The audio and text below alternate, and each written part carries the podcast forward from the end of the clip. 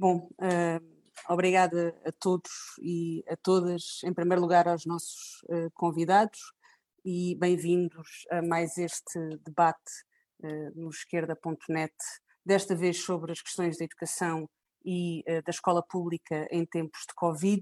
É um dos temas que tem suscitado mais dúvidas, é natural que assim seja. Tem sido assim desde que as escolas tiveram de suspender as aulas presenciais devido à necessidade de conter ou travar o contágio.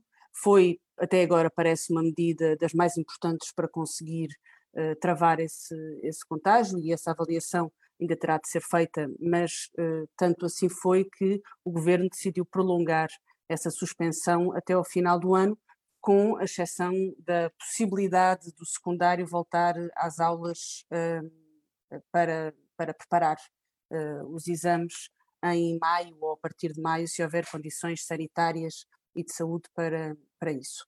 Nós uh, convidámos um painel de, de, de especialistas uh, representativo de, de, muitas áreas, queríamos fazer um debate e queremos fazer um debate uh, plural, sobretudo para recolher preocupações, para recolher ideias, sugestões, ainda há muita, muita coisa para saber sobre como é que vai funcionar o resto do, do ano letivo e, portanto, temos connosco o José Costa, que é presidente do SPGL, Sindicato de Professores da Grande Lisboa, o Jorge Ascensão, que é presidente da CONFAP e, portanto, aqui representa uh, uma das confederações uh, de pais encarregados de educação, o Rui Páscoa é professor na escola Carlos Gargaté, na, na Charneca da Caparica, uh, que eu bem conheço, e, e, e, é especializado, é mestre nestas questões de ensino à distância e ajudou a preparar o plano da sua escola para ensino à distância.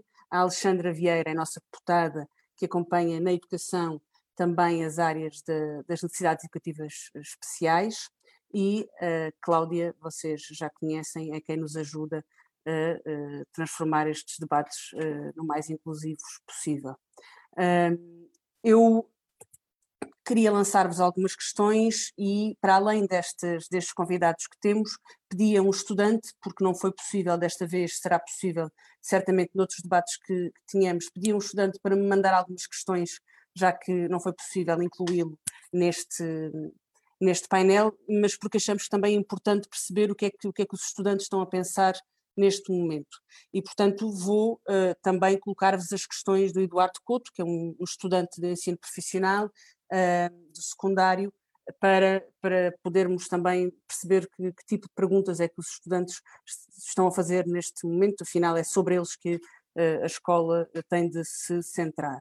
Eu queria lançar algumas questões, antes de mais dizer que o problema, uh, além de todos os, toda, todo o drama que existe atrás uh, desta pandemia e das crises, das várias crises que ela vai criar, além do, do problema que é organizar um ano letivo à distância quando, para um sistema de ensino que não estava preparado para o fazer, uh, esta pandemia também revelou algumas fragilidades do nosso sistema educativo, muitas pré-existentes, muitas que já existiam e que nós já conhecíamos, outras que só agora estamos a, também a perceber a sua dimensão. Uma dessas fragilidades, a mais evidente, é as desigualdades sociais. Elas existem no sistema educativo, elas estão diretamente associadas ao sucesso escolar, nós sabemos isso. O que ainda não percebemos é até onde é que nós podemos ir para impedir que elas se agravem durante este período. E essa tem sido a prioridade uh, do, do Bloco de Esquerda, é tentar debater e propor medidas que procurem uh, não, não agravar as desigualdades sociais uh, neste, neste momento, mas isso uh, é uma coisa complicada de se fazer no ensino à distância, porque o ensino à distância não se limita apenas uh, à possibilidade de acesso a um computador e à internet, nós estamos a falar de ensino à distância numa situação de confinamento, em que todos os problemas familiares e sociais se agravam, em que muitas famílias se confrontam com problemas de violência doméstica, de, uh, de, de, problemas económicos, que se associa a uma crise económica que também está a nascer com despedimentos, uh, e, portanto, em que várias, vários membros da família partilham o espaço em telescola, com o teletrabalho, porque faz diferença entre ter uma casa pequena ou uma casa onde todos, cada um dos membros se pode isolar para fazer o seu trabalho, porque as questões da saúde mental também aqui entram uh, e devem ser pensadas, e portanto nós estamos num momento de facto extraordinário, uh, atípico, e no nosso entendimento a igualdade e a procura da igualdade na educação e no acesso à educação passa por não tentar uh, encarar este ano letivo como se ele fosse um, ano letivo normal e, portanto, não tentar reproduzir a escola presencial através do ensino à distância. Foi por isso que nós propusemos a telescola como uma das medidas prioritárias, o acompanhamento aos alunos, que deve ser sobretudo um acompanhamento social, porque os alunos tinham na escola um referencial e eram referenciados também para muitos problemas, e esse acompanhamento não pode acabar, esse papel da escola é muito importante agora, e sugerimos e propusemos também que se revisse a maneira como nós avaliamos e classificamos os alunos, para não criar aqui também desigualdades que seria a tragédia de prejudicar o percurso educativo para sempre uh, de um aluno uh, uh, por causa de, uma, de, uma, de, um drama temporário, por causa de uma situação que nós queremos que seja temporária e que não deixe marcas permanentes. E eu termino com isto dizendo que o governo anunciou algumas medidas, algumas vão no sentido das nossas preocupações, mas não nos deixou completamente descansados, porque apesar das orientações, faltam às escolas, parece-nos, orientações mais claras sobre como é que funciona o ensino à distância e como é que devem ser avaliados os alunos em ensino à, à distância. A ausência destas orientações pode vir a prejudicar alguns alunos que não têm condições para aceder uh, da mesma forma que outros, mas também complica muito a vida dos professores, porque nós temos recebido relatos de uh, diretores e de escolas que estão a organizar o ano letivo como se fosse um ano normal, em que os, os professores que têm, têm 300 alunos têm que estar em permanente a dar aulas para 300 alunos como se ainda estivessem na escola. E isto uh, cria um problema. Uh, um problema para os alunos que têm mais dificuldades em aceder ao ensino à distância um problema para os professores que não, que não, que não conseguem uh, organizar e dar conta desta carga enorme de trabalho. Portanto, a minha primeira pergunta era para o José Costa. Uh, e essa é uma pergunta também que o Eduardo Couto nos mandou, que é, um, há muitos professores que não tiveram formação específica em educação à distância, em uso de uh, tecnologias. E, portanto, se a formação contínua é um aspecto importante aqui, se ela tem existido ou não tem existido, se a, qual é a sensibilidade uh, dos professores em relação uh, aos planos que estão a ser criados pelas várias escolas, se as orientações do Ministério têm sido claras, uh, como é que os professores estão a organizar-se a ver esta, esta exigência e este desafio do, do, do ensino à distância. Ok, obrigado. Penso que me estão a ouvir. Um, fazer aqui uma, uma saudação a quem nos está a ouvir e, e também aqui aos meus colegas de painel, nomeadamente ao Alexandre, minha colega, ao Jorge, meu colega também, da Carlos Gargaté. Uh, uh, estive lá o período passado numa reunião sindical, já agora. Uh, o Rui, desculpa, ao Jorge, ao Rui, ao Jorge, também nos conhecemos socialmente e à Joana. Um, gostava também de começar aqui, antes de entrar no, no ensino à distância, mas rapidamente, referir, referir aqui a resposta que tem sido dada em toda esta crise pelos chamados serviços públicos e, e gostava de destacar aqui um, o Serviço Nacional de Saúde, um, que nos últimos anos não tem sido muito bem tratado, mas que, e os seus profissionais, têm sido de facto uns autênticos heróis. Mas destaco também aqui a escola pública, a escola, uh, uh, uh, os seus professores, essencialmente os seus professores.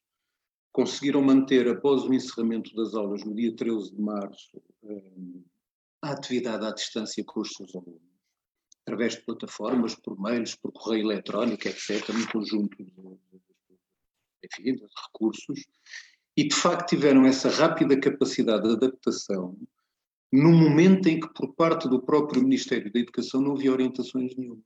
E, portanto, havia, enfim, eu tenho que dizer isto aqui, um conjunto, de, e por parte do Ministro, um vazio e um conjunto de discursos por vezes erráticos e pouco assertivos. Um, depois, depois, nas reuniões de avaliação aconteceu o mesmo, as pessoas fizeram, as classificações saíram, uns com plataformas, outros através do grupo, isso aconteceu, eh, naturalmente. Um, as escolas conseguiram também, ao longo deste processo, uh, uh, articular com os departamentos, entre os professores, com os alunos, com os encarregados de educação. Aliás, trabalho e esforço uh, este que minorou muito e muito o impacto negativo destas medidas que tiveram que ser tomadas nesta ocasião especial. Estou a falar, nomeadamente, do encerramento das escolas, que nós aplaudimos logo Aliás, já o tínhamos exigido, eu recordo isto.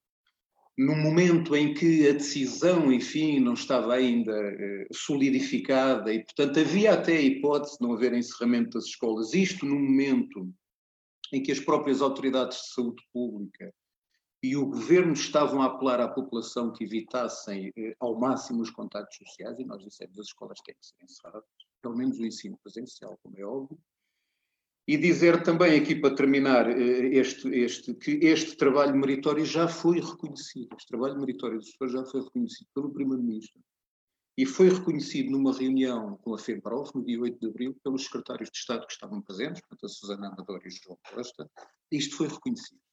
Este trabalho meritório dos professores, ehm, que implicou muitas horas de trabalho, períodos de adaptação, ehm, mas o que é um facto é que as escolas fizeram e bem.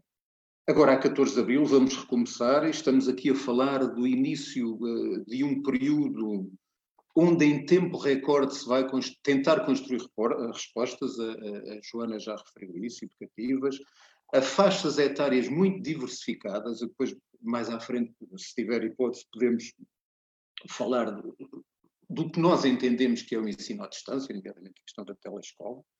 Agora, um, e não podemos uh, descurar uh, que uh, uma das respostas centrais que a escola pública tem que dar, e isso temos que perceber nesta fase de adaptação, é a universalidade do acesso e a igualdade de oportunidades. E, portanto, essa é uma questão prioritária, é uma questão central.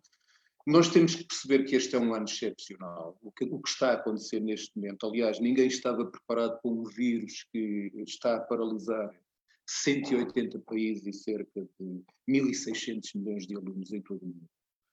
Aliás, alguém há dias disse, eu penso que foi o Ministro da Educação inglês, numa reunião Ministro da Educação da União Europeia, que um impacto destes no sistema educativo, e não foi em todo o mundo, mas foi em grande parte do mundo, só aconteceu na Segunda Guerra Mundial, portanto, nos anos 40 do século passado. E, portanto, percebemos que isto exige medidas excepcionais e, portanto, eh, eh, nós podemos falar disso mais à frente. Agora, a questão do, do, do, da formação à distância. Os professores, eh, os professores não fazem, os professores fazem formação à distância. Mas eu penso que a esmagadora maioria não tem formação específica para dar aulas à distância.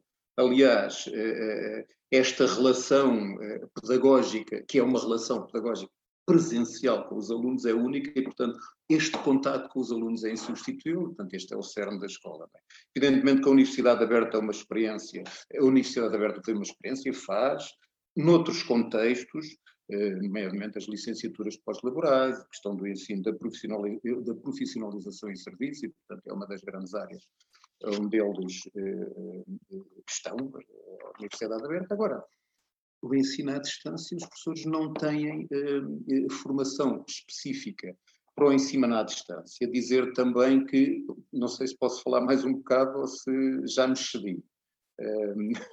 Mais, mais, mais um minutinho para depois passarmos okay, também ao, ao Rui. Uh, numa primeira fase, isto foi apresentado digital como um dos recursos a usar, mas é preciso atenção, ter em conta a realidade destas condições. Milhares de alunos não têm computador, um, provavelmente essa percentagem vai crescer até por causa dos impactos que esta crise está a ter, nomeadamente a questão do desemprego, né? e, portanto, nas condições socioeconómicas que daí vem, o que agrava as, as, as diferenças no acesso, é uma solução. Bom, enfim. Agora, isto para não falar das crianças com necessidades educativas especiais, que têm outras necessidades, e neste contexto a penalização seria muito mas muito maior. Um, é, pronto, depois da telescola, não sei, tal, talvez uma segunda intervenção poderia abordar mais em pormenor a nossa opinião sobre esta questão. Mas para já era isto. Muito bem. Eu queria uh, dirigir agora uma pergunta ao Rui. Vocês já perceberam que nós estamos uh, a tentar ligar as câmaras do, dos oradores uh, uma a uma para, para, para facilitar. O, e tem a ver precisamente com esta organização do ensino à distância. O Rui é um, é um especialista, ajudou a fazer o plano da, da sua escola e do seu agrupamento para, para este período e, e o que eu lhe queria perguntar é o que é que é um bom programa, até para as pessoas que estão em casa e os pais e os encarregados de educação e os estudantes que de repente estão a, estão a levar com a informação e os professores que estão, que estão também uh, a receber os, as orientações dos seus diretores. E há, e há aqui duas questões que eu queria colocar. O que é que é um bom programa de ensino à distância? O que é que é uma boa estratégia de ensino à distância? Quando eu digo boa, é no entendimento que é uma que seja inclusiva e que facilite e que, e que compreenda o que é, que é uma estratégia de ensino à distância que tenha a possibilidade de uh, compreender todos os contextos familiares, todos, todas as desigualdades e que também seja acessível aos professores e não crie contextos impossíveis para os professores, porque temos de ter consciência que muitos professores também estão eles próprios em teletrabalho com filhos em telescola e com filhos pequenos e que têm que acompanhar e, portanto, com professores que também estão em confinamento, que é um pouco diferente de uma situação normal de ensino à distância, em que uma das partes pressupõe-se que não esteja uh, nesta, nestas condições. E isto, a esta pergunta eu associava uh, duas do Eduardo, que, que pergunta se o que é que acontece, por exemplo, com as crianças que têm problemas de atenção, déficits de atenção em que a escola, apesar de tudo, consegue em contexto escolar controlar esses problemas, mas em casa tem muita dificuldade em se concentrar sozinhos uh, no, nos materiais e no ensino à distância. E o Eduardo também perguntou se, uh, se a dificuldade de um aluno de aceder a todos os conteúdos à distância, seja por não conseguir, seja por não poder, se não vai criar também um grande nível de ansiedade uh, nos estudantes, sobretudo aqueles que estão no secundário ou que pretendem bom, pretendem aceder ao ensino superior. Uh, muito boa tarde. Uh, antes de mais, queria agradecer o convite, agradecer às, às deputadas, a Joana e Alexandre, o convite. Queria saudar também os meus, os meus colegas de, de painel. Uh, é, uma boa, é uma boa questão. Não há planos perfeitos, não existem planos perfeitos. O que é um bom plano de ensino à distância? não é fácil numa altura destas e numa situação que estamos a viver, implementar um bom plano de ensino à distância. Uh, mas antes, antes de falar sobre isso, eu gostava só de esclarecer aqui duas, duas ou três coisas muito rápidas, se me for permitido. Um, a, primeira, a primeira questão é que, uh, um, de facto, eu tenho, eu tenho uma especialização em ensino, em ensino à distância, mas uh, nestes últimos tempos, neste último mês, eu tenho mergulhado e tenho essencialmente valido de todos os meus mestres, os meus professores da Universidade Aberta, que o José Costa já, já, uhum. já referiu, e que de facto uh, não fossem eles, não fosse a comunidade de ensino à distância uh, que existe, os meus colegas, outros, outros, outros professores que também são especialistas e que se dedicam a isto, eu teria muita dificuldade em estar agora aqui a falar, a falar convosco, porque isto é uma situação que não é uma situação normal de ensino à, distância.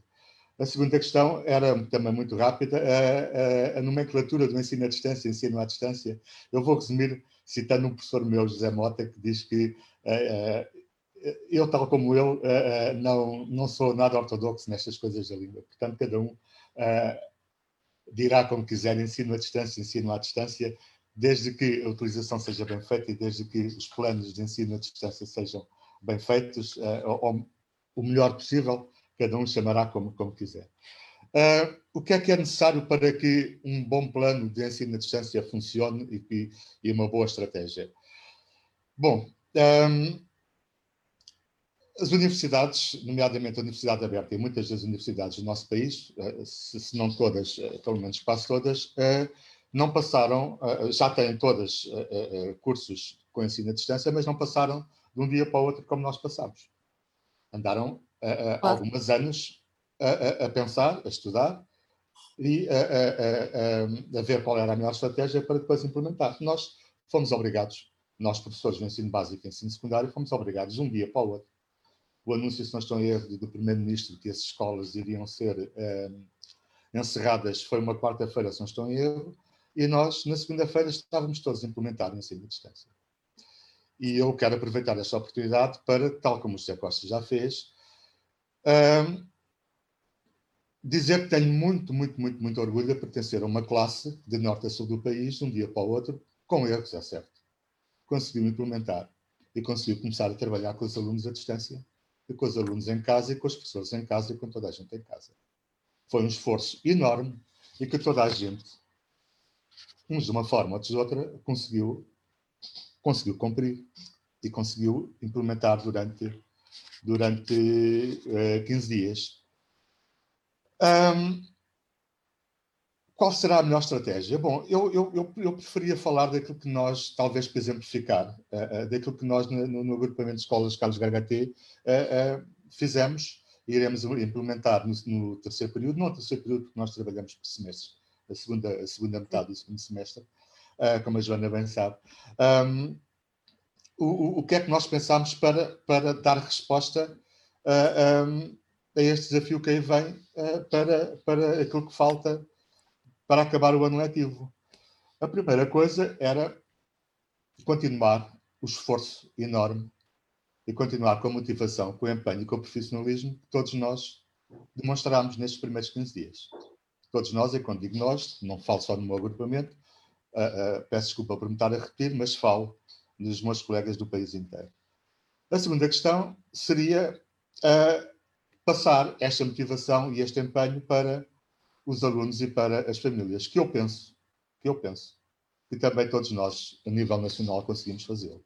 E daí a minha saudação também a, a, a, todas as famílias e a todos os alunos que em 15 dias, tal como nós, tiveram que se habituar a uma situação que não é de todo normal. Depois, o que é que nós pensamos? Bom, vamos mesmo implementar um plano de ensino à distância, um plano que seja comum ao agrupamento. E qual seria a estratégia? A melhor estratégia seria, pensámos nós, primeiro formar um grupo, formámos um grupo de cinco pessoas, cinco colegas, incluindo a diretora da nossa escola, e um, começámos por pensar como é que seria a, a comunicação através da, da a comunicação neste ensino à distância. A primeira coisa é ensino à distância não é ensino online.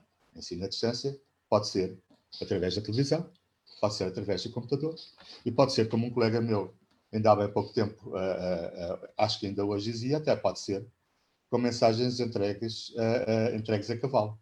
Aliás, como, como, como começou assim o ensino à distância nos Estados Unidos há, há, dois ou três séculos atrás. Um, primeira, primeira um, a questão como é que nós vamos a, a, estabelecer a comunicação com, com, com os nossos alunos? Arranjar uma plataforma comum para toda a escola. Ouvimos os alunos, ouvimos as famílias, os alunos e as famílias queixaram-se que uns colegas, isso aconteceu no, no meu agrupamento, aconteceu em todos, uns colegas enviavam um, as tarefas e-mail, outros numa plataforma, outras noutra plataforma diferente, uns mandavam para o diretor de turma, outros mandavam diretamente para, para os alunos, uh, os, os, alunos estavam uh, e as famílias bastante confusas, essencialmente na primeira semana em que foi muito difícil organizarem-se. Depois de, de, de, de pensarmos em, em, em, implementar uma plataforma para, para todo, todo o agrupamento, a segunda condição foi, e agora, como é que nós vamos fazer isto? Se nenhum de nós, como disse bem José Costa, ou, ou muito poucos de nós, somos especialistas em ensino à distância porque a nossa formação de base foi toda feita para, para o ensino, é, é, o ensino presencial. Então, vamos, uh, perdão, vamos um, pensar em atividades, planos de atividades semanais. Não uh, lançar atividades para as crianças uh, hoje, tem que entregar amanhã. Planos de atividades semanais com prazos muito bem definidos. E ele, desculpe, desculpe interromper, mas também para acho que esses planos são integrados em relação a todas as disciplinas, porque uma das queixas que nós temos recebido é que cada professor continua a mandar as suas tarefas da sua disciplina e, e as crianças dão por si em casa com um, um molho de molho, se não fosse em papel, seria um molho de tarefas para, para realizar. Há essa integração também disciplinar? Uh, uh, sim. O, no, o, nosso plano foi aprovado na semana passada em conceito pedagógico, já na sexta-feira passada. Uh, fez, ontem, fez ontem uma semana, foi aprovado nas novidades, e já contemplava no primeiro ciclo tarefas em que se juntam várias áreas do saber. E no segundo ciclo, muitas das atividades nós iremos planificar em conjunto várias disciplinas, para evitar precisamente isso que a Joana disse.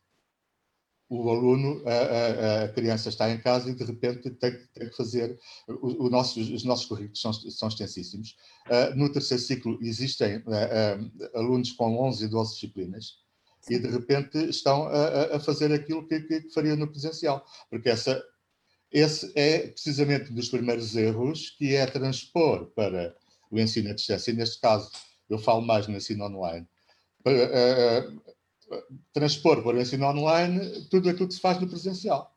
E no presencial, claro. embora os professores sejam muito habituados também a trabalhar em conjunto, interdisciplinaridade, multidisciplinaridade, mas uh, um, no, no, uma boa parte de, de, das nossas atividades são feitas uh, uh, dentro da sala de aula só, só, com a nossa, só com a nossa disciplina. Portanto, sim, isso está, isso está, isso está previsto. Isso está previsto, está previsto como? Com tarefas muito, muito simples. E quando, quando eu falo em simples, é por oposição a complexo. Não confundir simples com simplista. Claro. Uma tarefa simples é uma tarefa bem desenhada, uma tarefa em que uh, os alunos sabem, o professor transmite tudo muito sequencial, muito bem, muito bem explicado, quais são os objetivos, quais são, qual é a metodologia, Onde é que o aluno tem que ir? O que é que tem que fazer? O que é que se espera dele? Qual é o produto final? Como é que vai ser feita a avaliação dessa atividade? Claro. De, de, preferência, de preferência em, em, em, em conjunto com várias disciplinas, sempre, sempre que for possível. Uma, uma segunda, uma segunda, uma segunda hum, preocupação nossa foi evitar as sessões síncronas, e quando falo em sessões síncronas, para, para, penso que toda a gente nos está a ouvir, uh, sabe, mas sessões síncronas são as sessões em direto, nomeadamente as videoconferências. Evitar sessões síncronas, sessões de videoconferência muito extensas. Isso quer dizer que, por exemplo, casos como eu tenho ouvido de escolas que fazem um teste online, marcam uma hora e toda a gente tem que estar ao computador e tem um prazo para responder às perguntas do teste, isso está completamente errado. Está completamente errado. Custa muito dizer isto, mas está completamente errado. Uh, como, já ouvi, não sei se é verdade ou não, que algumas, algumas, alguns colégios, uh, no dia a seguir, na segunda-feira a seguir às aulas terem, terem encerrado, uh, não sei se é verdade, atenção, tinham um, um, plano de trabalho com sessões síncronas rigorosamente igual às sessões presenciais, ou seja, das 8 às 9 português, das 9 às 10 inglês e por aí fora, com, os alunos em frente ao computador a ouvir o professor e a fazer as, eh, as, as atividades. Completamente errado.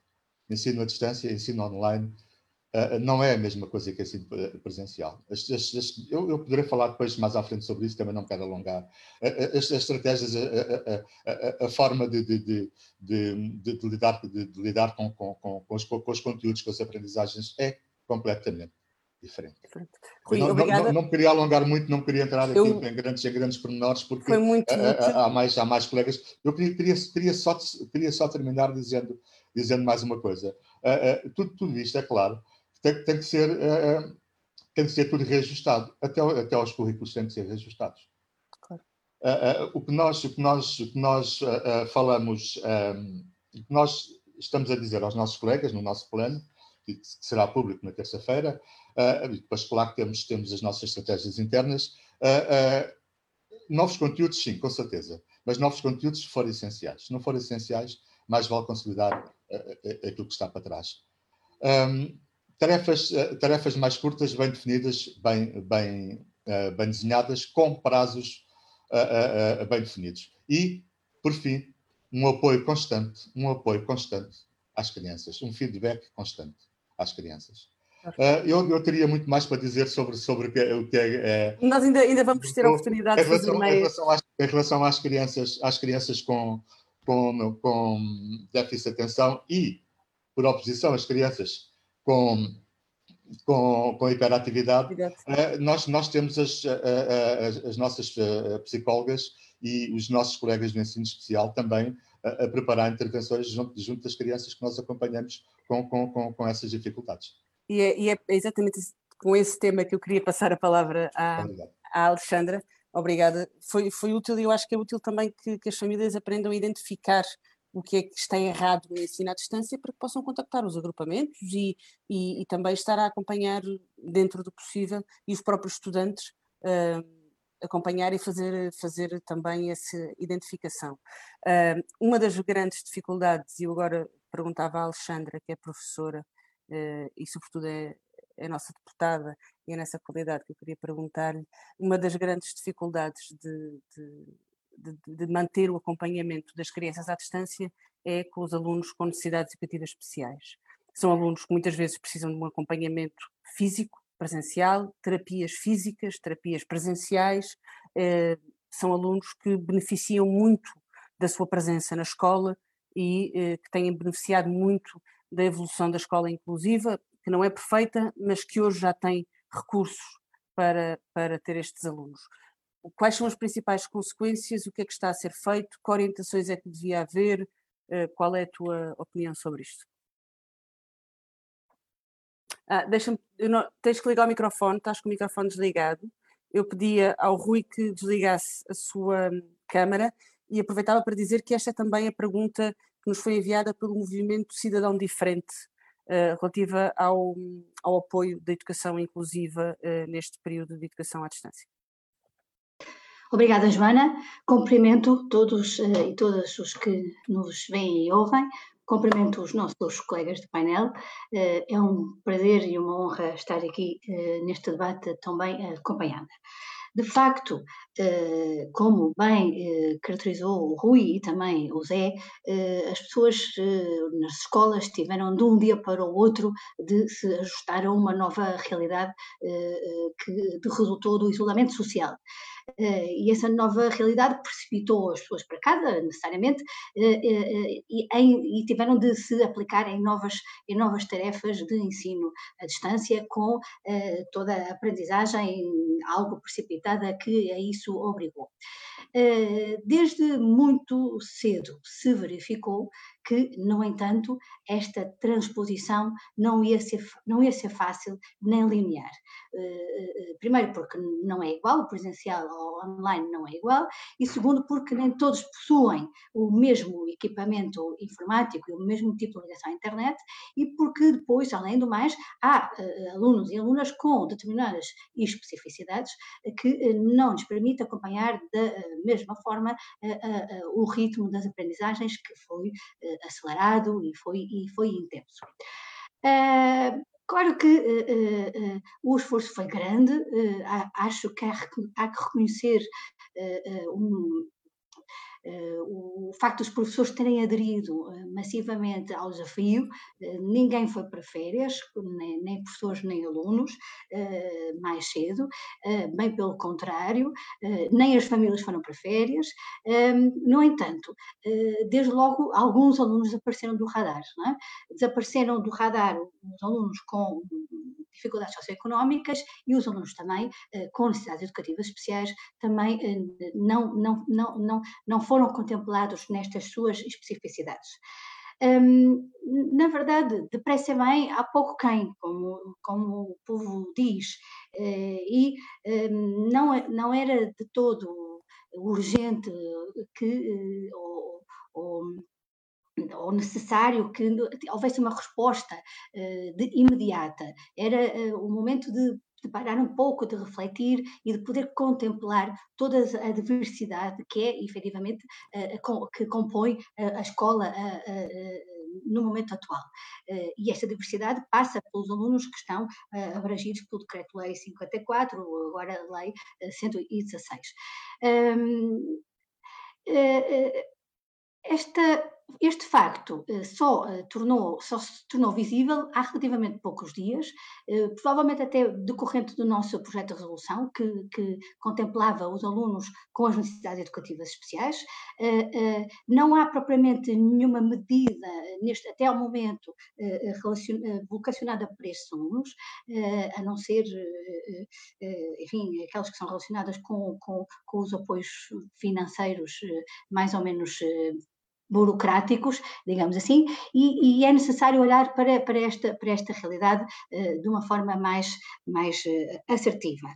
Um, por um lado, eh, é necessário voltar a chamar estas, esta, esta, estas pessoas aquilo, aquilo que elas são efetivamente. São pessoas que têm algum tipo de deficiência e é um facto, e por isso têm algumas necessidades educativas especiais que, são, que é uma realidade e que, que merecem e que têm direito a uma resposta eh, por parte da escola nesta situação de confinamento uh, social. Uh, ora, por essa razão, uh, Uh, por essa razão é que uh, há estratégias para. Nós achamos que no Bloco de Esquerda há formas de, de, de colocar novamente estes alunos uh, no radar, por assim dizer. Por, em primeiro, no primeiro momento, é evidente que é necessário o contacto telefónico. com pais e com crianças, quando não é quando não foi até ao momento estabelecido o contacto via uh, uh, redes digitais. É necessário, e quem é que tem que entrar em contacto? Tem que entrar em contacto o professor da educação especial, tem que entrar em contacto o psicólogo que, ou psicólogo que habitualmente uh, lida com os alunos, os terapeutas, os psicólogos escolares, portanto é preciso que esta realidade volte a, a, a ser um, um, motivo de discussão e de trabalho em equipa. Uh, é necessário que, através das próprias câmaras municipais uh, e através da própria segurança social, haja a possibilidade de fazer o mais possível e com toda a segurança possível o, acompanhamento domiciliário dos alunos com situações mais pesadas no sentido da deficiência, portanto, mais, mais profundas e, com, e que as próprias famílias também têm dificuldade. Isto é, eh, muitas, muitas das problemáticas que neste momento as famílias estão a sentir eh, têm a ver com o facto de elas próprias não terem eh, a capacitação suficiente para lidar com, com, com a problemática e que seria a escola, que, através dos seus múltiplos terapeutas, que estaria a dar essa resposta. Muitas vezes o receio dos, dos próprios pais, das famílias, é que esta situação de isolamento social e a falta de capacitação por parte dos próprios pais, que se compreende, pode, pode implicar até às vezes algum retrocesso e era importante ter isso também em consideração. Uh, depois, uh, uh, a nossa proposta também é que, um, um, um, de, depois de identificado o universo de alunos que, que, e como é que ele se caracteriza, né, destes alunos com necessidades educativas especiais e que saíram do radar, designar um professor para cada, para cada um destes alunos que faça um acompanhamento mais assíduo, com terapeuta, se for necessário, e em permanente comunicação com o professor de educação especial.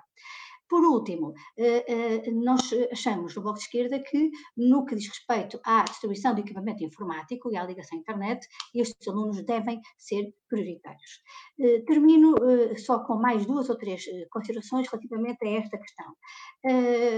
Estas famílias são famílias, como muitas outras, que correm o risco de vir a perder rendimentos e nas quais é, é preciso não esquecer que o regime de bonificação por deficiência foi alterado e foi complexificado, portanto, há famílias que tiveram dificuldade em aceder a esta, a esta bonificação. Eh, como eu já referi, muitas não estão preparadas para receber estas, estas crianças e jovens o dia inteiro, nem sequer as casas estão preparadas, como nos chegou ao nosso conhecimento.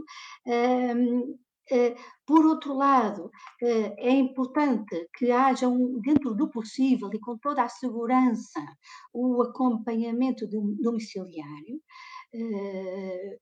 E um, é também preciso, tendo em conta a diminuição do rendimento, eh, considerar a possibilidade de suspender a comparticipação familiar das famílias às IPSS, eh, uma vez que eh, elas, as crianças e os jovens, não estão a frequentar eh, regularmente e isso representa um gasto acrescido. E depois, por último, já que vamos ter as duas modalidades, o online e também a, a, a telescola, é muito importante ouvir quem sabe sobre este assunto, quer no ensino à distância, quer na telescola.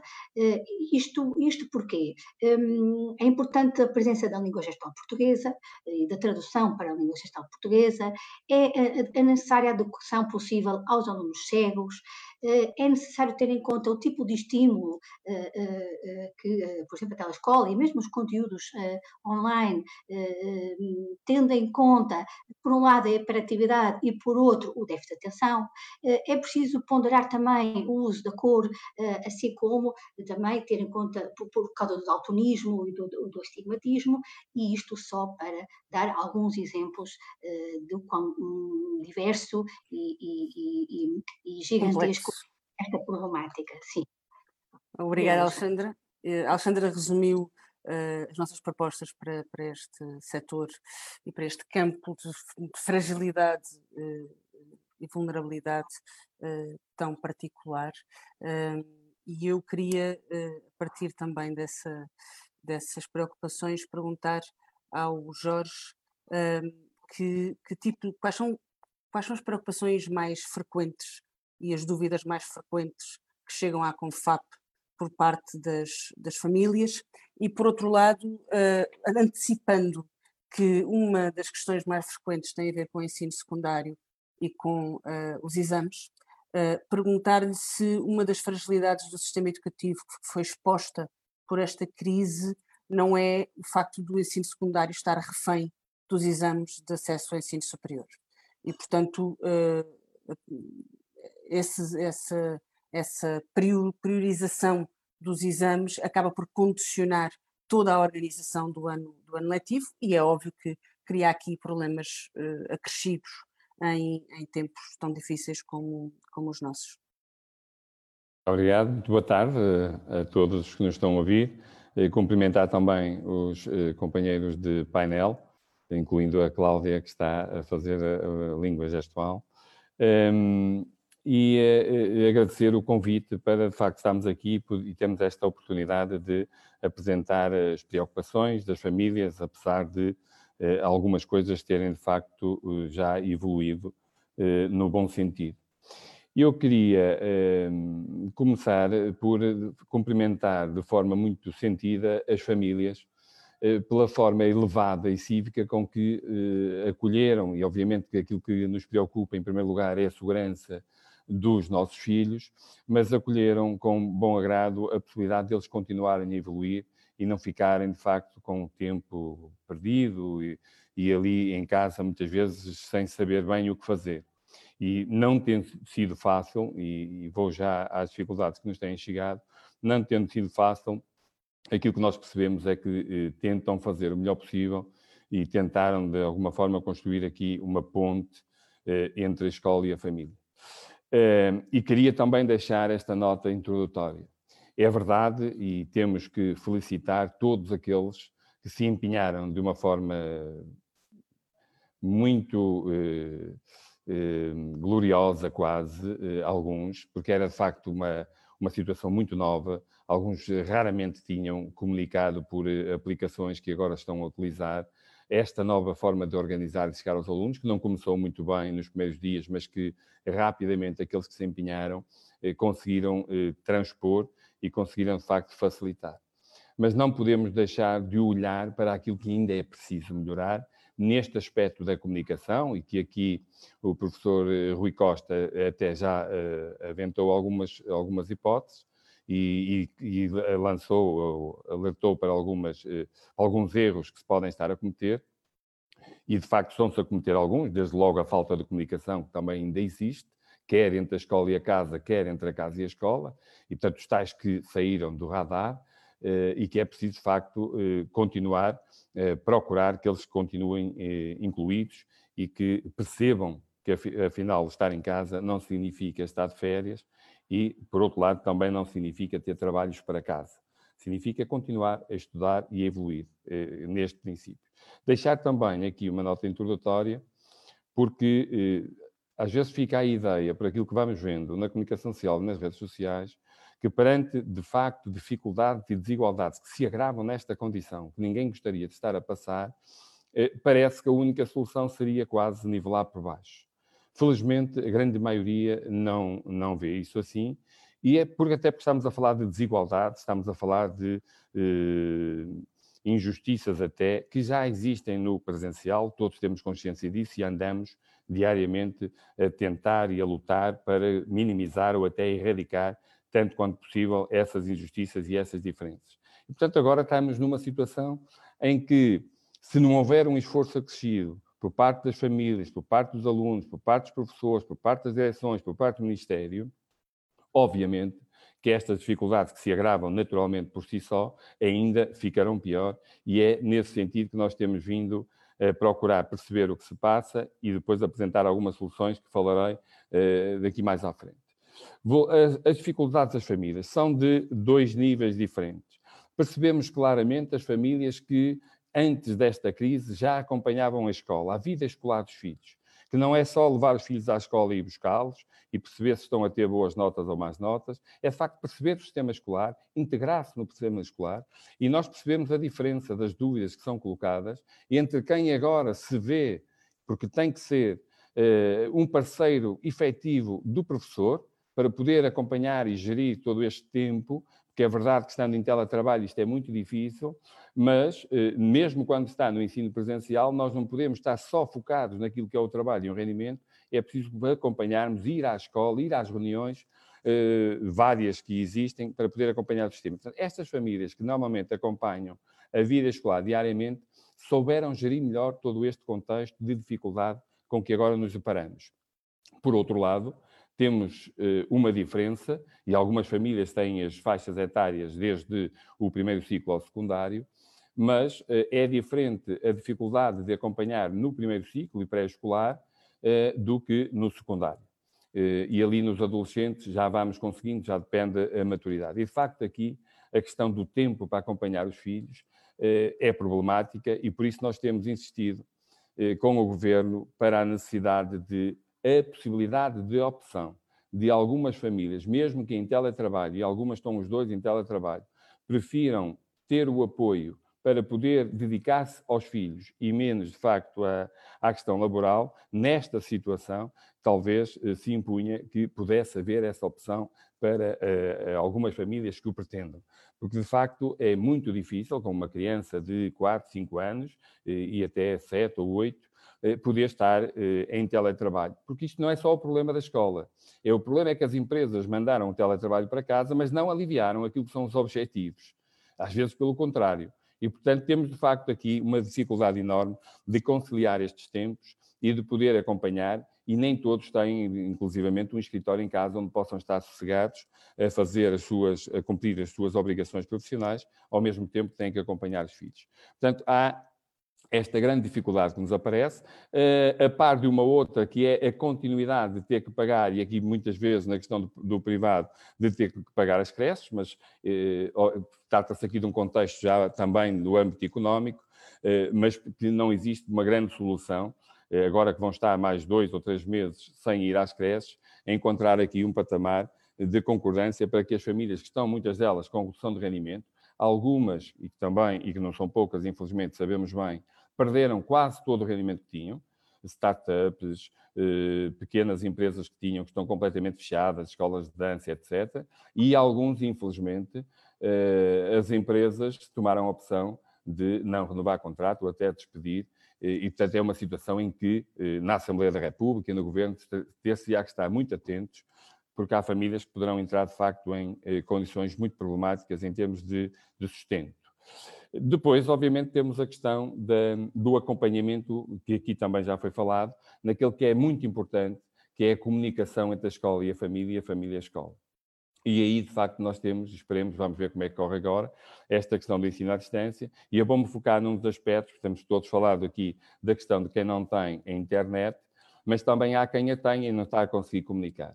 E, portanto, nós temos que, primeiro, perceber que isto é para fazer, ter essa vontade de fazer, ter os instrumentos, as autarquias estão, muitas delas, a disponibilizar a equipamentos, e nós eh, fomos dando a a sugestão de que esses equipamentos sejam dados às escolas e depois colocados à disponibilidade das famílias, porque não sabemos se no futuro voltaremos a precisar, e as escolas até podem e vão de certeza eh, repensar todo um processo de trabalho eh, e de utilização também desses equipamentos, e portanto esperamos nós que durante a próxima semana muitas das famílias que não tinham equipamentos possam ter, sabendo que ainda assim muitas outras o recurso terá que ser o da televisão. Mas o recurso da televisão é uma comunicação unidirecional.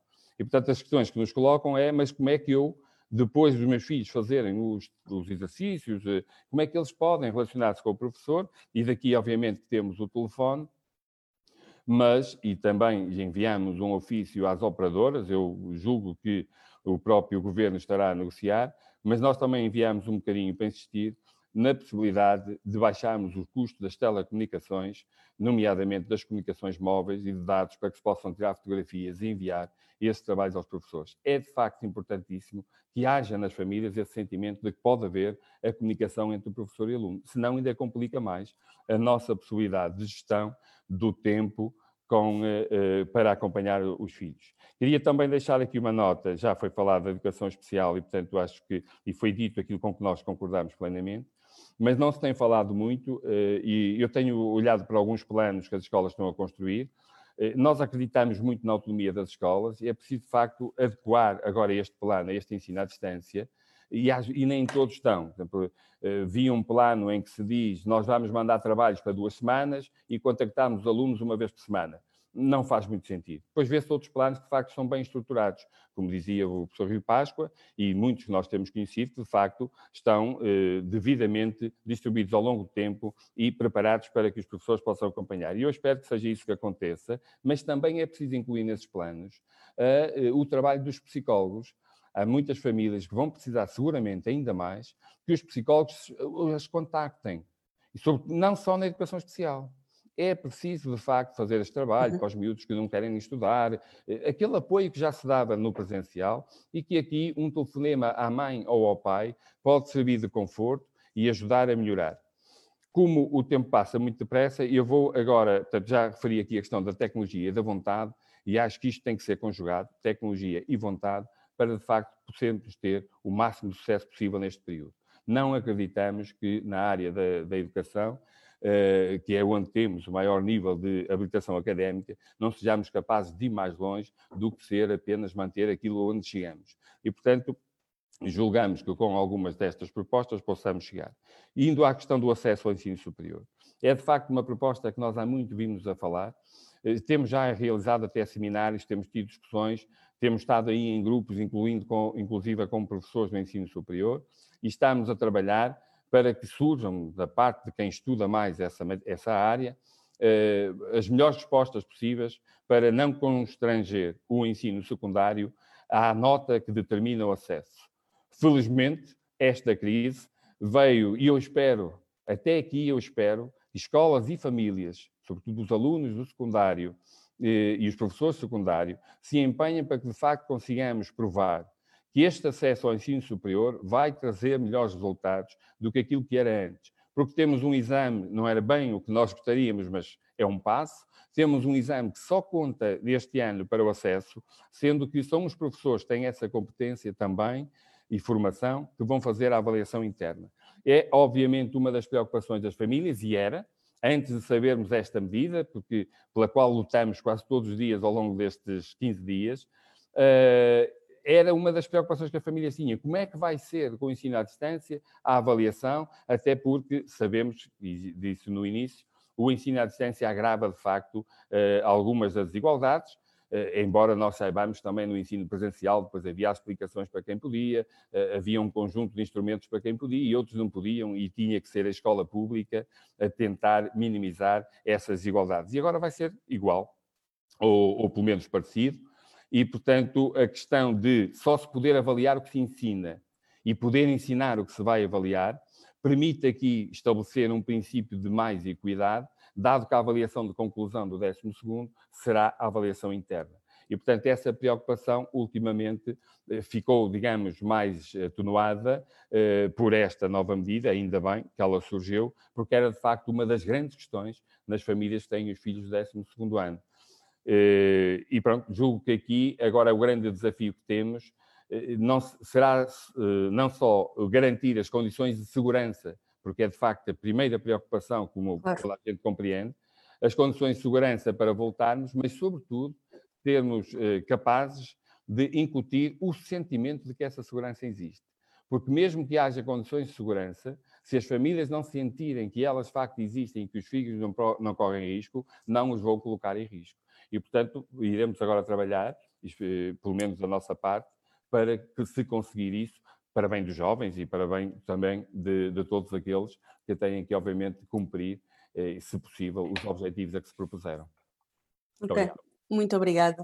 Uh, nós concluímos esta primeira ronda, recebemos algumas questões, uh, uma delas foi sobre esta questão dos exames sobre como é que vai acontecer no, os exames do recorrente e do regime e do regime noturno. Ainda não há grandes respostas sobre muitas coisas e isso é um, é um dos problemas. Nós temos dito e, e acho que é possível dizê-lo com clareza e deve ser dito com clareza. O Ministério tem que dar orientações mais claras tanto aos professores como às escolas como às famílias sobre como é que se vai organizar este ano letivo à distância, porque as perguntas são muitas e um, corremos um risco, embora a questão da, da, autonomia dos agrupamentos seja importante e da, e da autonomia também pedagógica dos professores é importante, os professores são especialistas em educação e é por isso que conseguem adaptar-se com esta, com esta rapidez uh, com que se adaptaram e essa saudação deve ser feita a todos os professores e todas as professoras que uh, trabalharam tanto para conseguir que os alunos continuem a ter o direito à educação que, lhes é uh, constitucionalmente reconhecido, uh, mas os professores, por muito que, esforço, que se esforcem, não evitam que haja de agrupamento para agrupamento estratégias completamente diferentes que levam ou correm o risco de uma atomização Uh, digamos assim, uma atomização do sistema de ensino e do direito à educação no, em última instância. E, portanto, nós temos reivindicado do governo uh, orientações muito claras, uh, que respeitem a autonomia de cada projeto, mas que sejam claras em relação ao que é ensino à distância e como é que ele deve ser implementado, sabendo nós que, por muito que nós tentemos minimizar as desigualdades sociais no ensino à distância, há um ponto a partir do qual em que não é possível. E aí, tal como no ensino presencial, é preciso criar avaliação inclusiva, é preciso criar igualdade na avaliação. Não é, não é possível criar um sistema educativo que nós achamos que cria condições de igualdade e depois chega à avaliação e vai à igualdade pelo cano abaixo porque achamos que afinal as crianças tiveram todas as mesmas condições. Isso já não é assim no dia a dia e muito menos será assim uh, agora. Uh, o, o, o, Eduardo também nos perguntou em relação ao, ao ensino uh, profissional também não há respostas nem orientações ainda muito claras em relação ao ensino profissional, em relação aos estágios e à conclusão dos alunos que precisam de fazer, de ter essa componente prática para terminar o ano. A única coisa que foi dita foi pelo uh, primeiro-ministro, que disse que uh, a prioridade seria dada a que todos os alunos que pretendessem prosseguir estudos ou entrar na vida ativa uh, poderem fazê-lo durante este ano letivo e, portanto, o que se depreende daí é que será facilitado também no ensino profissional a conclusão do, do, do ano uh, e, portanto, será facilitado os critérios relativamente ao, ao, cumprimento dos estágios e das horas das complementes práticas para que os alunos que iriam terminar este ano a sua escolaridade obrigatória continuem a poder uh, terminá-lo. É isso que se depreende das palavras do Primeiro-Ministro. Ainda não temos mais uh, respostas sobre isso. Em relação aos exames de acesso ao ensino superior, por parte dos alunos do ensino profissional uh, e, e, todos os exames que havia, a resposta que temos também é só uma, é que só vai existir exames de específica, só vão existir exames de específica para a entrada no ensino superior. As específicas que são pedidas pelas faculdades são aquelas que terão uh, lugar a exame, não haverá outros exames e este vai ser o método de entrada no ensino superior há quem nos tenha perguntado, e as pessoas que vêm de trás e que querem, não conseguiram entrar o ano passado, querem concorrer este ano. Não há nenhuma informação que contraria aquilo que já foi dito, ou seja, segundo a informação que está disponível, aqueles que querem concorrer este ano terão de fazer a específica e essa específica será contabilizada tendo em conta a sua média, a média que traziam de, de trás. Houve uma pergunta também do André Julião relativamente à recuperação de alunos com dificuldades e, e, ao que podem fazer as famílias nas férias. Este foi o conjunto de perguntas que nós, uh, nós recebemos uh, e que com perguntas mais, mais, mais diretas. Eu, no final, passo a palavra novamente para que todos possam fazer breves considerações finais. Esta questão da recuperação dos alunos com dificuldades é uma questão importante. O que nós temos dito como um critério abrangente é que nenhum aluno pode ser prejudicado durante este período. Ou seja, a avaliação à distância, um, o ensino à distância tem todas as potencialidades para poder uh, fazer com que os alunos possam interessar-se e subir a nota, mas ela não apaga as desigualdades. E, portanto, um aluno que, uh, uh, que, que, se, que se consiga aceder à educação e aos métodos de ensino à distância hum, não deve ser favorecido nem privilegiado em relação à nota, em relação a um aluno que não tem essa, essa possibilidade. E esse, esse é o nosso grande critério, é não ver disparar as retenções, não ver disparar uh, o insucesso escolar, a desmotivação, porque há um, ano escolar, há um ano letivo que vai ter que começar outra vez e uh, o principal objetivo da escola neste momento é acompanhar os alunos, não deixar que eles saiam do radar. Se com alguns é possível fazer isso na plenitude do, do apoio pedagógico que está a ser preparado, com outros não deixar que eles, que eles saiam do radar já é uma vitória. E, e prejudicá-los no seu percurso educativo agora seria, uh, seria favorecer o abandono escolar e, e favorecer e, e, prejudicar estes alunos para sempre. Essa é a nossa grande prioridade nas propostas que, que, que fizemos, que no seu conjunto refletem muitas das preocupações que aqui foram colocadas. Por exemplo, propusemos que o diretor de turma seja o responsável por contactar com os seus alunos, para que cada aluno, cada aluno não tenha 10 professores com quem falar, o que significa que cada professor tem 300 alunos com quem falar, é impossível. Não é possível acompanhar 300 alunos um, ao mesmo tempo. Propusemos também que, a par da telescola, existisse uma plataforma única, criada pelo Ministério da Educação, mas que pode ser eh, uma plataforma alternativa para, para quê? Para conseguir o mesmo efeito que a escola do Rui Páscoa tentou conseguir, que é não estar cada professor a utilizar a sua plataforma, que cria confusão, cria confusão para os professores, cria confusão uh, para, para os alunos. Uh, temos a questão, obviamente, da avaliação não poder prejudicar ninguém e, portanto, também propusemos, aliás, de encontro ao que também foi dito pelo Rui, que uh, este período de, de ensino à distância se centrasse sobretudo na consolidação de matéria dada e que não houvesse a tentação de tentar dar, cumprir os programas até ao fim como se nós estivéssemos num ano, num ano normal, porque isso significa que há muitas crianças que não vão aceder a, essa, a, esse, a esses programas e vão ser prejudicadas na avaliação. Em relação às necessidades educativas especiais, a Alexandra já, já, já respondeu. E, portanto, queria agradecer a todos, passar-vos a palavra para um, para um, um comentário, uh, um comentário final uh, e deixar também um, uma ideia final uh, em relação ao, à conclusão deste terceiro período, que é vai ser preciso muita muita sensatez. isso foi um, um artigo que a, que a, que a Blandina Vaz escreveu no, no esquerda.net e que, que eu acho que é, que é muito certeiro, muita sensatez no ensino à distância, porque corremos o risco de más estratégias de ensino à distância terem o objetivo completamente contrário àquele que se uh, procurava, que é, em vez de aproximar as crianças, afastá-los da escola. E do, no momento em que manter este contacto é é essencial.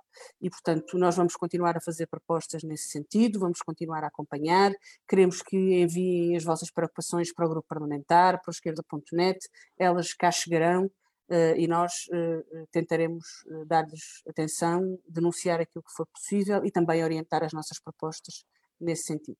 E, portanto, se calhar em, em sentido inverso, pedia primeiro a Jorge depois a Alexandra, depois ao Rui, depois ao Zé Costa, que fizessem as suas considerações finais. Vamos tentar terminar por volta das 18h30. Ok. Jorge. Muito bem, muito obrigado. Eu vou pro, uh, só dar aqui um esclarecimento sobre o ensino profissional. Nós colocamos algumas dessas questões diretamente ao Ministério, tanto quanto sabemos, se não sendo possível o, o estágio presencial nas empresas, no caso do terceiro ano, portanto, do, de conclusão, que poderia e que poderá ser substituído pela CAP ou por um projeto de simulação. Uh, portanto, está um pouco aqui ao critério da, do professor ou da escola para que os alunos possam concluir e depois progredir. Sabemos que o ensino profissional este ano eh, não terá, à partida, exames, dependendo do curso que pretenda prosseguir. Uh, deixar aqui uma nota de que, de facto, nós, no futuro, eh, teremos provavelmente que olhar, como dizia eh, o Zé Costa, vamos ter que olhar provavelmente um pouco para aquilo que é a formação contínua de professores, porque nunca sabemos quando é que vamos precisar de situações como estas e inesperadas e, portanto, eh, perceber que a formação contínua tem que ser mais do que seminários e outras coisas, é preciso, de facto, formação efetiva.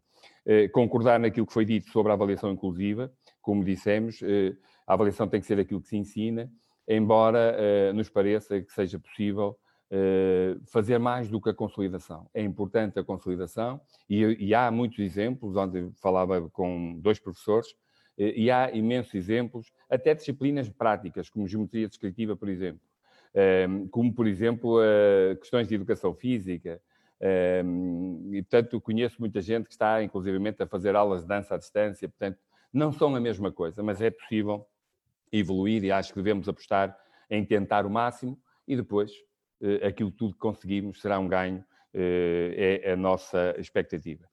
Como palavra final, ah, lembrar também é, a questão da autonomia, foi falada aí a questão da tecnologia e das plataformas, e nós temos estado também em contato com muitas organizações que já trabalham de, com proximidade com as escolas e que estão a desenvolver até eh, plataformas únicas que permitem que as várias plataformas que os professores utilizem possam ser as mesmas, se sentirem melhor nelas, mas depois eh, o interface para o lado lá é todo uniformizado. Portanto, esse foi de facto um problema, um problema inicial. Julgo que agora estarão a caminhar mais nesse sentido e as escolas já tiveram a preocupação de, no máximo, eh, adotar duas aplicações mas se pudermos, de facto, uniformizar isso, tanto melhor. No início tínhamos alunos com quatro ou cinco aplicações, perdiam-se completamente, era por mail, era por telefone, era por, uh, por WhatsApp, por o que fosse, mas agora está, de facto, a funcionar melhor sobre isso. A última palavra, obviamente, é para as famílias, a palavra que quero aqui deixar. Nós estamos disponíveis para nos enviarem todas as preocupações, e caso a caso, mesmo se forem questões que precisem de intervenção direta de entidades responsáveis ou até de algum reforço político, nós eh, estaremos cá para ajudar a fazer chegar a quem direito questões em que, por exemplo, uma das que me chegava há dias, uma família em casa que não tinha como comer e nem sabia que havia alimentação que as escolas estavam a confeccionar para oferecer.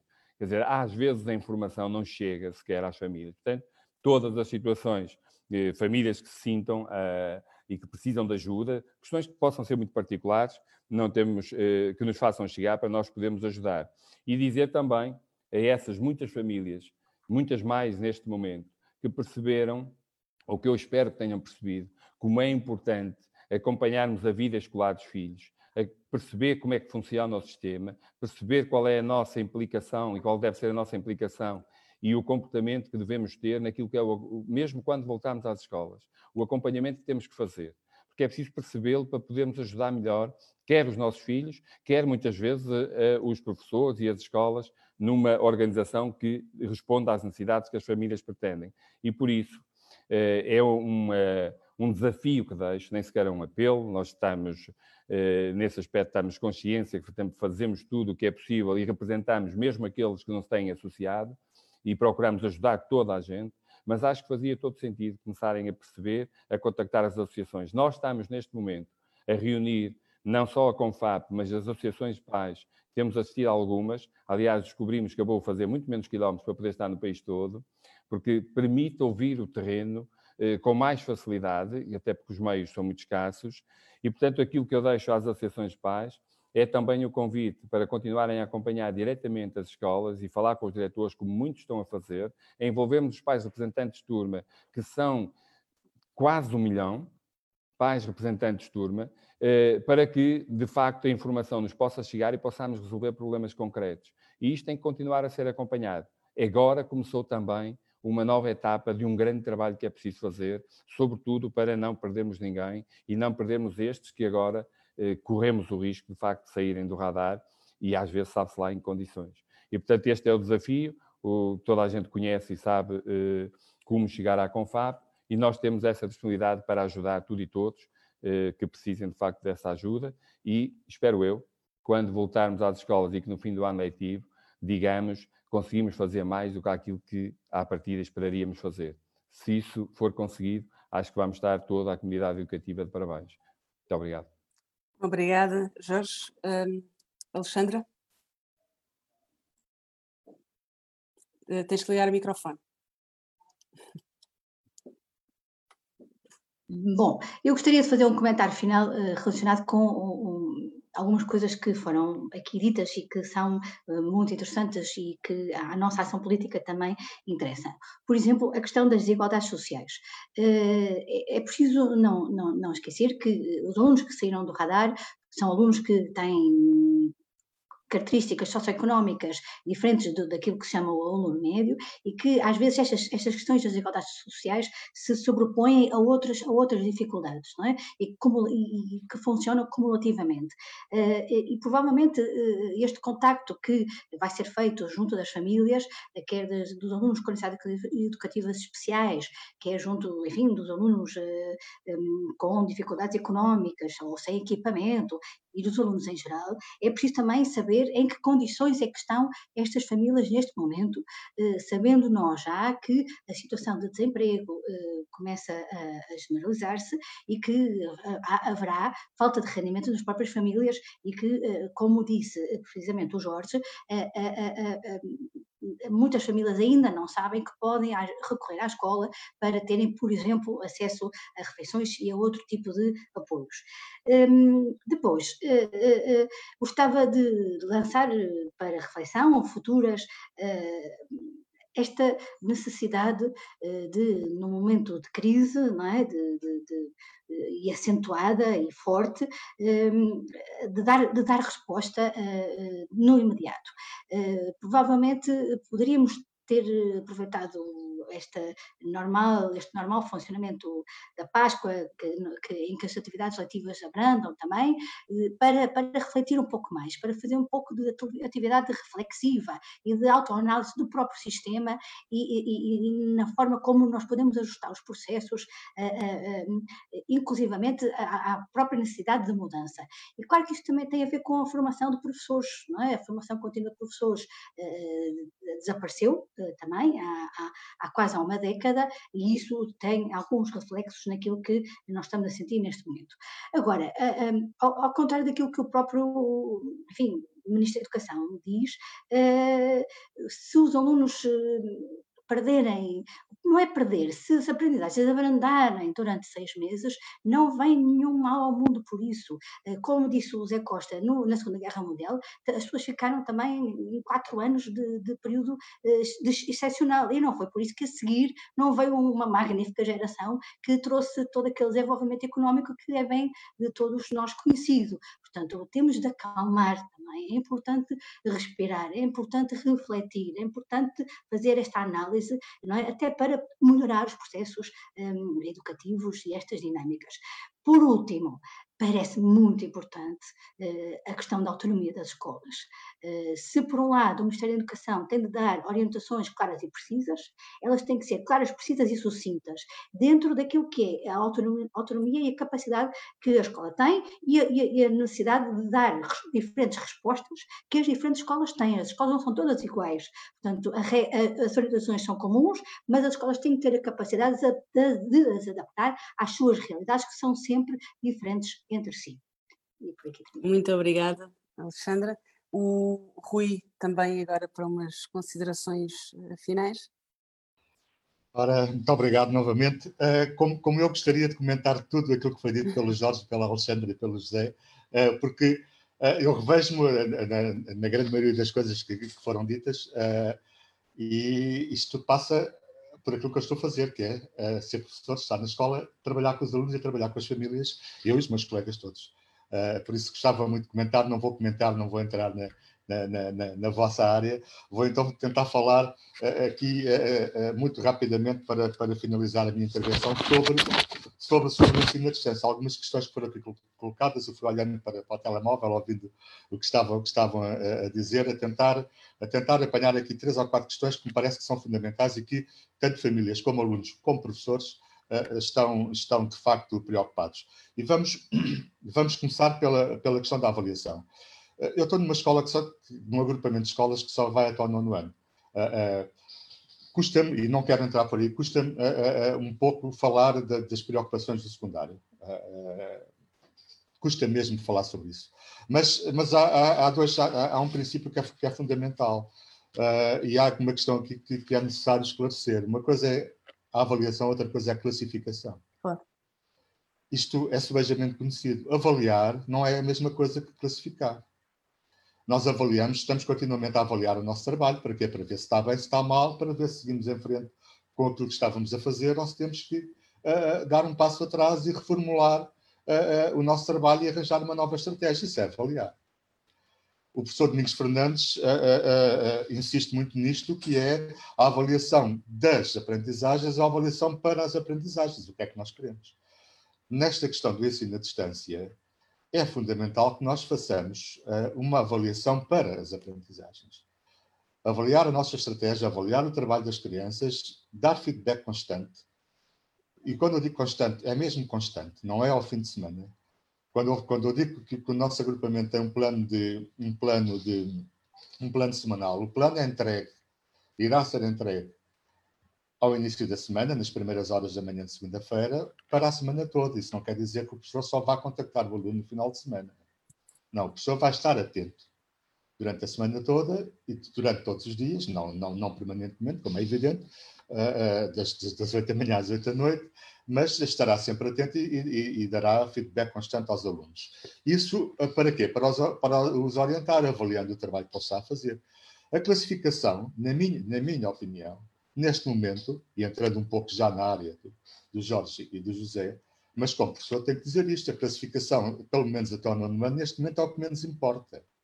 Mas, atenção, como a Joana disse muito bem, nenhum aluno no final do, do ano letivo pode ser prejudicado pela situação que estamos a viver. Nenhum aluno pode ser prejudicado por isso. Nenhum. Tem que haver muito bom senso, muito bom senso da parte, neste caso da parte dos professores, da forma como irão classificar os alunos no final uh, uh, do ano. A segunda, a segunda questão, uh, um, a segunda questão um, é, é isto, é não esquecer, todos nós, todos nós, alunos, famílias e professores, estamos em casa, isolados, cheios de medo. Cheios de medo. Com medo sempre, vou ao supermercado e chego a casa, não sei o que é que me aconteceu. Isto altera completamente o, que é a relação professor com aluno, professor-família, e altera completamente a relação familiar entre, entre alunos e, e, e, os, os, e, a família. não vou aqui não, não é o, o, espaço, nem tenho tempo para isso, mas relatos que nos têm chegado, eu também sou diretor de turma, tenho falado permanentemente com, com, com, os, com os, os, as famílias dos meus alunos, relatos que me chegam de que chega, é, é, é, a criança mais, mais nova que, que está a chorar, o, o, o, mais velho que já está em, em, em, a, ficar, a ficar deprimido porque, porque quer sair e, e, não consegue, famílias que têm, uh, que, que, vivem numa moradia, outras que vivem num quarto andar sem varanda, as coisas são completamente diferentes. Portanto, nós vamos ter que ter muito, muito cuidado com, com, com isto. Claro. Uh, uh, eu estou-me a afastar um bocadinho do ensino à distância, mas vamos ter que ter muito, muito, muito cuidado com, com, com, com estas coisas. Uh, queria falar só na telescola, uh, uh, muito rapidamente também para, para, para terminar. por aquilo que me parece, a telescola não vai substituir o ensino, os planos que, que, que, as escolas estão a fazer. A telescola é um complemento. Os professores vão poder usar a telescola para, para ajudar na, na planificação das, das atividades da forma como, como, como uhum. entenderem. Podem, podem até, desculpa, desculpa, Joana, podem até no limite não usar a telescola. eu não me parece que aquela escola que venha, que, que, que, que seja implementada como uh, de, de, consulta e como de visualização uh, uh, obrigatória. Não, não, já via, já via grelha, não vi ainda, não tive a oportunidade de ver ainda conteúdos, acho que ainda não, não estão disponíveis. Não. Se os conteúdos tiverem qualidade, muito bom, ótimo. É, é, é, um complemento muito, muito valioso. Como outros que já existem, atenção, de, de editoras e, e, e, de, de, professores. Muitos professores têm muito, muitos, muitos, muitos conteúdos online que foram produzidos ao longo dos anos e que estão disponíveis para consulta pública. Um, por fim, queria só dizer mais uma coisa. Uh, é mesmo, mesmo para terminar. Uh, o, o, ensino, o, ensino, à distância nos planos, nos planos de, das escolas, a minha escola uh, tem, tem, um plano para quem tem acessibilidade e para quem não tem acessibilidade, embora estejamos a tentar, a tentar fornecer o máximo de acessibilidade a toda a gente. Uh, teria muito mais para dizer, mas uh, o, tempo, o tempo não é todo meu, é vosso também. Muito obrigado pelo convite. Obrigada. Uh, e, e, ficaram aqui questões importantes sobre, mais uma vez, a questão das desigualdades e do combate às desigualdades, que, que no fundo é aquilo que nos, que nos preocupa a todos neste, neste momento. Uh, oh, Joana, desculpa Zé... só dizer que concordo plenamente com o que o Rui Páscoa acabou de dizer sobre classificação e avaliação. Eu não acho, usei o termo de classificação, mas acho que é exatamente, exatamente. isso. Acho, acho que todos concordamos, essa foi uma questão que nós colocámos precisamente no terceiro período, que é dar matéria à distância, matéria nova, avaliar essa matéria não significa classificar os alunos uh, por ela. Uh, e é isso que evita uh, as desigualdades depois no percurso escolar é uh, precisamente não classificar os alunos e não os prejudicar uh, por, não terem, uh, por não terem acesso a, a, ao ensino à distância. José Costa, as okay. considerações finais. Também, ok, tentar aqui. Opa, esta questão da telescola, enfim, causa-me alguma, não diria relutância, um termo muito pesado, mas uh, a telescola funcionava, funcionou entre nos anos 60 e 80, num contexto diferente, os professores estavam na televisão, os alunos aprendiam à distância, mas em sala de aula com o monitor, eh, que completava depois as lições presencialmente, tinham livros adaptados, isto aparecia, acontecia em contextos de difícil acesso e até em zonas, enfim, talvez mais desfavorecidas, provavelmente na maior parte dos casos por causa do acesso. Isto para dizer o seguinte, não somos contra este recurso da utilização da televisão como recurso complementar, que se pode juntar e que se vai juntar, evidentemente, às plataformas digitais. Agora, atenção, por melhor que seja a utilização destes recursos todos, e acreditamos que sim, não vamos eh, esperar que seja semelhante às aulas presenciais. E, portanto, desvalorizar isto é, é, cair no erro que vai permitir agravar as desigualdades. E, portanto, nós também temos que perceber isso. E, e, e, portanto, as desigualdades existem, é um facto, mas não temos que as acentuar. Isto para dizer o quê? Nós estamos aqui a, a, a falar de um contexto, eh, a grelha já apareceu e tudo bem, provavelmente a ideia é tentar dar uma resposta que é complexa ehm, a um universo diversificado de alunos, onde entram aqui os miúdos com necessidades, as crianças com necessidades educativas especiais, agora a educação inclusiva. Nós estamos a falar de um universo de 1 eh, milhão e 200 mil crianças até o básico e depois mais 400 mil alunos no ensino secundário. Ehm, depois também a flexibilidade curricular e, portanto, as escolas já têm eh, abordagens diferentes ao, ao, próprio currículo e têm também, por exemplo, o caso da Carlos Gargaté, a calendarização diferente, até por causa da questão da, da semestralização. Isto para dizer o quê? Uh, ajuda a resolver os problemas, mas não me parece que seja uma solução que permita avançar com novos conteúdos. Nós admitimos esta solução do chamado ensino à distância, não é a telescola, mas para a consolidação dos conteúdos, porque senão isto, eu, nós temos a ideia que isto criaria, criaria aqui várias dificuldades. Aliás, mesmo no ensino superior, e vamos admitir que as universidades têm outra capacidade de ter eh, ferramentas tecnológicas mais avançadas, esta questão do ensino à distância, e nós temos relatos colegas nossos eh, estão a criar grandes dificuldades. Então, nos processos avaliativos, então, não há nenhuma garantia de, de, rigor e de fiabilidade nestes processos. E, portanto, vamos, a, vamos e, e, como disse a Alexandre muito bem, esta é uma crise, vão ser, já estão a ser tomadas medidas excepcionais e, portanto, vamos uh, perceber perceber que o contexto é este. Dizer também, só para terminar, que a FEMPRO, nós, a FEMPROV, já manifestou publicamente disponibilidade para analisar com o Ministério da Educação e com os outros membros da comunidade educativa, os pais e só, as implicações que isto está a ter na educação e, portanto, e, e, e é pela via do diálogo teremos que encontrar soluções que possam envolver, e têm que sempre envolver todos, enfim, mas essencialmente também os docentes, evidentemente os docentes, os alunos, os encarregados de educação, num combate que é de todos os portugueses. E, portanto, esperemos que as organizações representativas dos docentes não sejam equiparadas. É isto. Obrigado. Obrigada, obrigada José. Obrigada a todos. Chegou, entretanto, uma pergunta que eu também eh, ainda não tinha mencionado, do André Julião, que é o coordenador do MESA, Movimento Escolas Sem Amianto, eh, relativamente ao que farão as famílias nas férias. Eh, nós andamos a navegar, andamos a, a navegar em mares desconhecidos, Uh, até há bem pouco tempo não se sabia sequer como é que se ia concluir o terceiro período. Neste momento nós não sabemos o que é que acontece uh, depois da conclusão do terceiro período, ou seja, o apoio extraordinário que é, está a ser pago aos pais que ficam em casa com famílias até uh, aos 12 anos. o, que é que, o que é que acontece quando iniciarem as férias escolares? É essa a pergunta do André, se eu bem entendi. o governo não se, pronunciou sobre, não se pronunciou sobre isso. A verdade é que as respostas das famílias que muitas vezes passam por ATL, por, pelos avós, por familiares idosos ou, ou que estão reformados, se continuar a ser impossível recorrer a essas uh, respostas por razões sanitárias, então esse, esse apoio extraordinário às famílias deve ser prolongado.